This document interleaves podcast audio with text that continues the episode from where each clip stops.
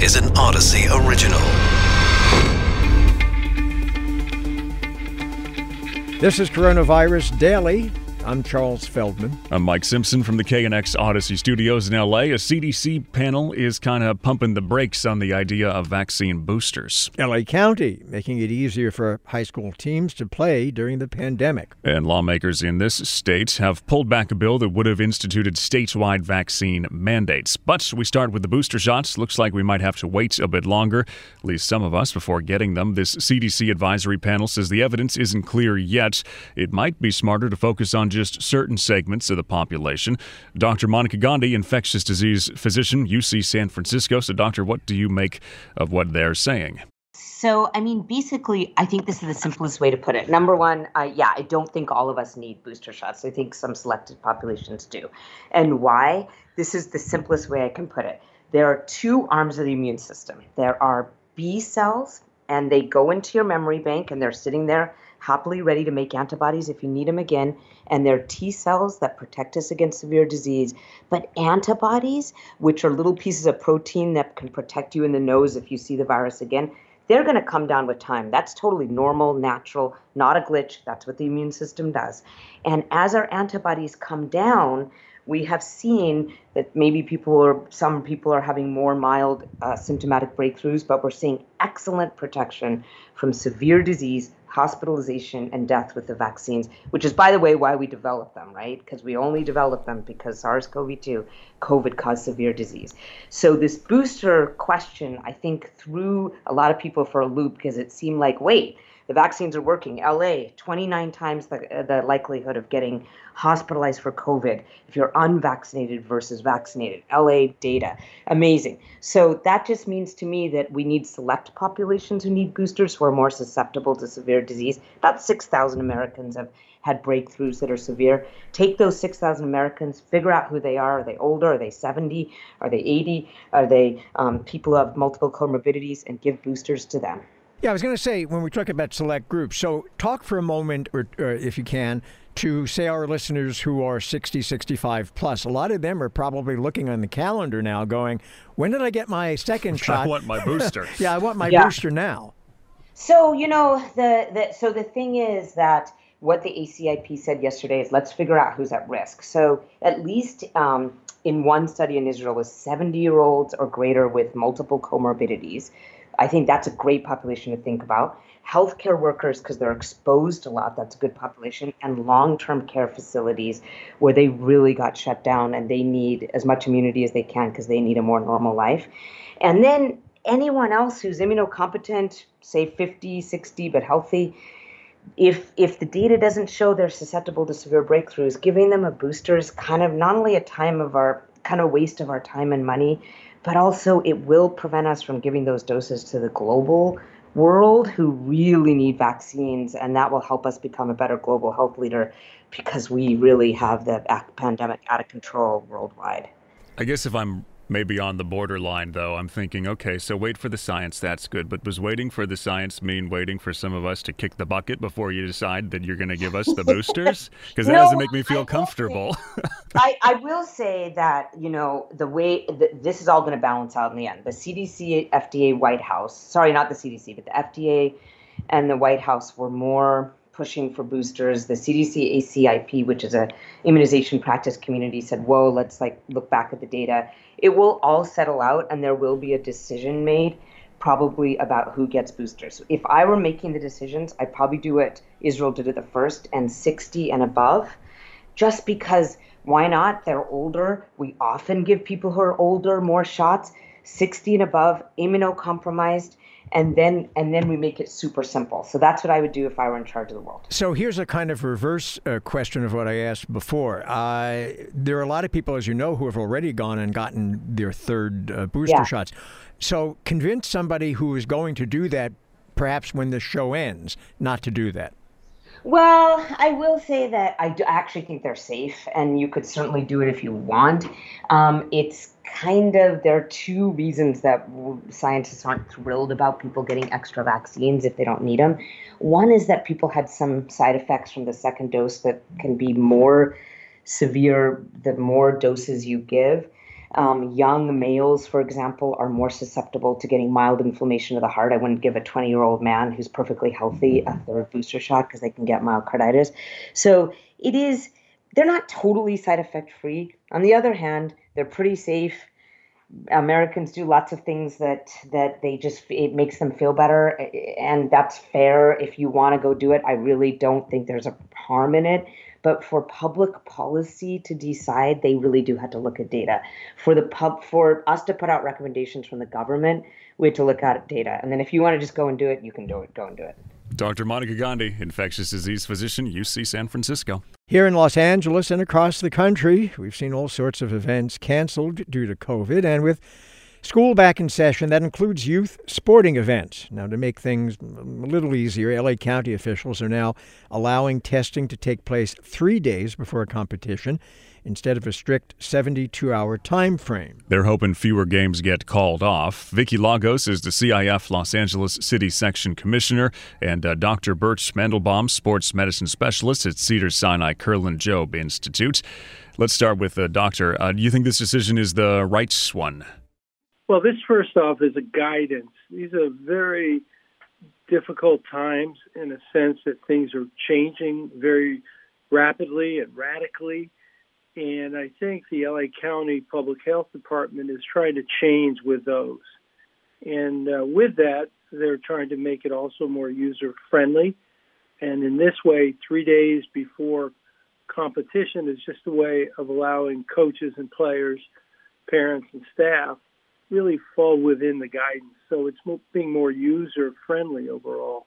Yeah, doctor, it kind of sounds like the international flight thing, right? It's that's the same kind of rule. It reads the same way. Three days before, if you're going to get on the airplane, you test. We know we're not going to catch everybody, but at least hopefully we can flag some people who you know might be symptomatic or whatever it is.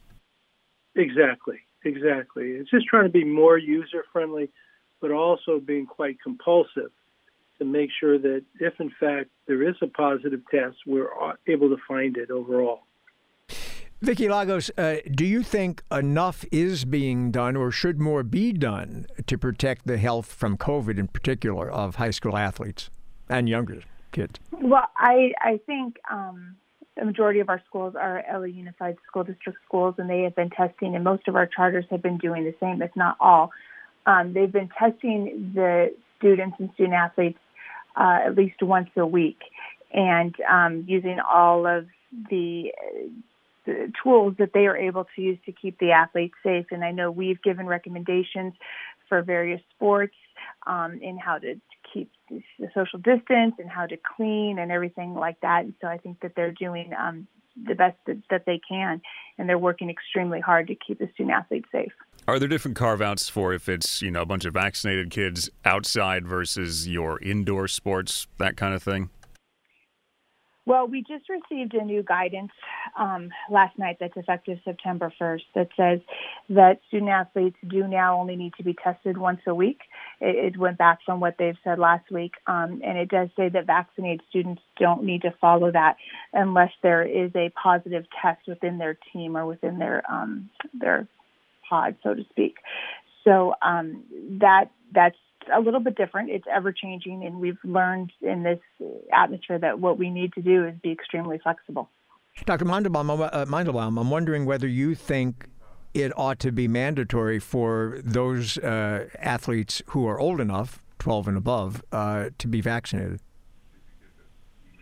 Well, that's the holy grail. I mean, the ideal for our whole population is to be vaccinated, which really mitigates the burden of this pandemic. Once we can do that, uh, that will hit that holy grail. But that's tough. Uh, that's tough from so many different levels. We have an anti-vax community uh, that ha- comes to it from many different sides, and that's a challenge that we have. And as we see in our population, like in New York, people can go to shows, people can go to concerts. I think the pressures to do those kinds of things are going to make people want to get vaccinated, get back to life, which is our number one goal overall. Dr. Bert Mandelbaum, sports medicine specialist, Cedar Sinai Kerlan Jobe Institute, and Vicki Lagos, CIF LA City Section Commissioner. Thanks. Coming up after this short break, it looks like California won't have a statewide vaccine mandate, at least not yet.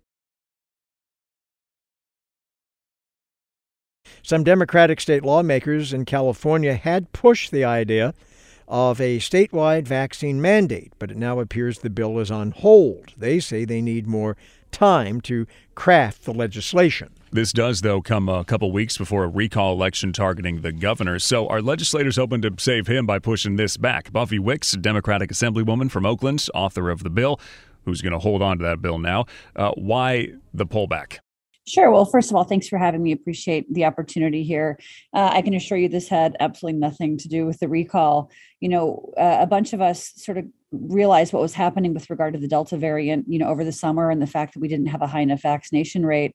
And so we started exploring different ideas when we came back into session to see, you know, what would be possible in terms of, you know, increasing our vaccination rate. We started talking to a lot of different stakeholders, the business community, labor, and others. And frankly, we we started getting a lot of buy-in from stakeholders, but there was just a couple issues that we needed more time to work out. And so, you know, it's pretty late in the legislative session. Normally, we introduce bills at the beginning of the year, and they have time to work through the policy committees. Um, this would have been a different legislative um, procedure and it's this is a big deal right doing a statewide vaccine verification bill and it requires thoughtfulness you know and it requires us engaging a lot of different folks. And so simply put we sort of ran out of time this year for right now. As you said we just have about two weeks left.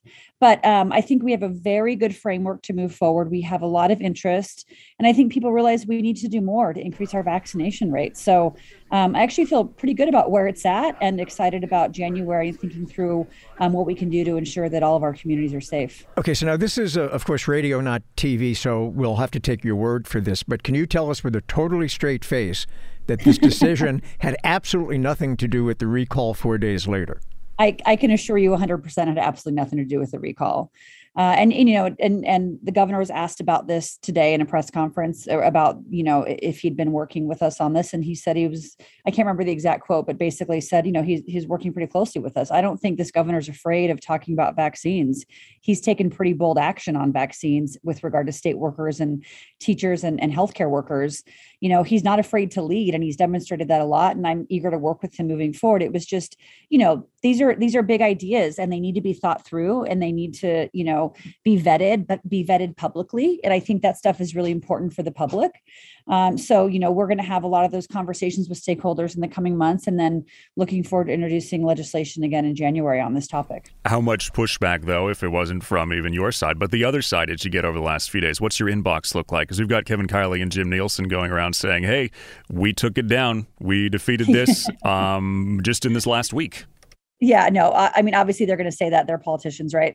Um, but you know the truth of the matter is you know it you know we have people with strong opinions on this of course and i always welcome dialogue on it.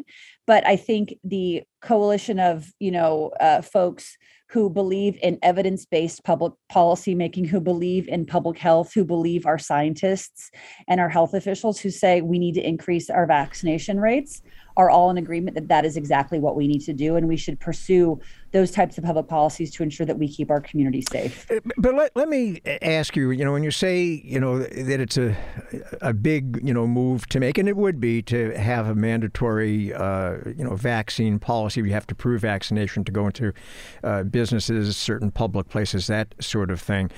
What more thought, though, really needs to be done with it? Uh, you know, New York City is already doing it. Uh, you just yep. simply say, and I, and maybe you shouldn't use the word, or I shouldn't use the word simply, but you say if you want to go into certain places, you need to show proof that you were vaccinated. And to your point about how do you how do you do enforcement?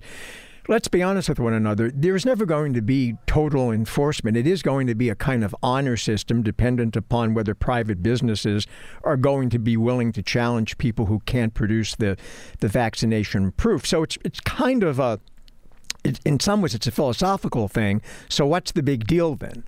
Well, sure. So, I mean, I think you know, in in concept, yeah, it is simple. Show show your vaccination status for entry, or for you know to work or to enter a movie theater or a gym or a restaurant, right? Um, it is a pretty simple simple step. Now, the New York City model, that's something that's been done by executive action. You know, if I could just wave a magic wand, then sure, I could do it. But I'm a legislator working with 79 other colleagues in the assembly and 40 in the Senate with a rushed deadline you know? And i think the big issue for us that that became complicated in this bill was this bill is is requires employers to ask for vaccination status of employees to show positive proof that you've been vaccinated against COVID-19 or alternatively submit to weekly testing if you you know are not going to show your your status or you don't want to or you're not vaccinated. Um, so that was the model that we were working with with this bill. And the question became who pays for the testing um, and so that's a big question, right? When you're talking about funds. And that's where we didn't have time to really figure out is that going to be somewhat publicly funded? Is it going to be covered by health insurance plans? Is the employer going to pay for it? Is the employee going to pay for it? You know, and so that's where some, some of the things that we needed more time to work through. And, you know, it's it's not often that you get bills that are introduced and passed and signed into law within a matter of weeks. And and you know so we don't do those types of bills very often. We were exploring a concept here to see if we could do it but we realized we needed more time to do it the right way. Assemblymember buffy wicks democrat from oakland. We're starting to see more companies institute vaccine mandates for employees, but it's a little bit trickier when it comes to schools and students especially since the vaccines have not yet been approved for use on children under 12. But now, the union representing LA public school teachers is calling on the LA Unified School District to mandate vaccinations for all students 12 and older. This comes a couple of weeks after a much smaller school district in Culver City decided to require vaccinations for all eligible students. LAUSD is the second largest school district in the country, so a potential vaccine mandate for students could have a major impact nationwide. This is an Audacy original. You can find us and others on the Audacy app, Apple Podcasts, Google Podcasts, and Stitcher.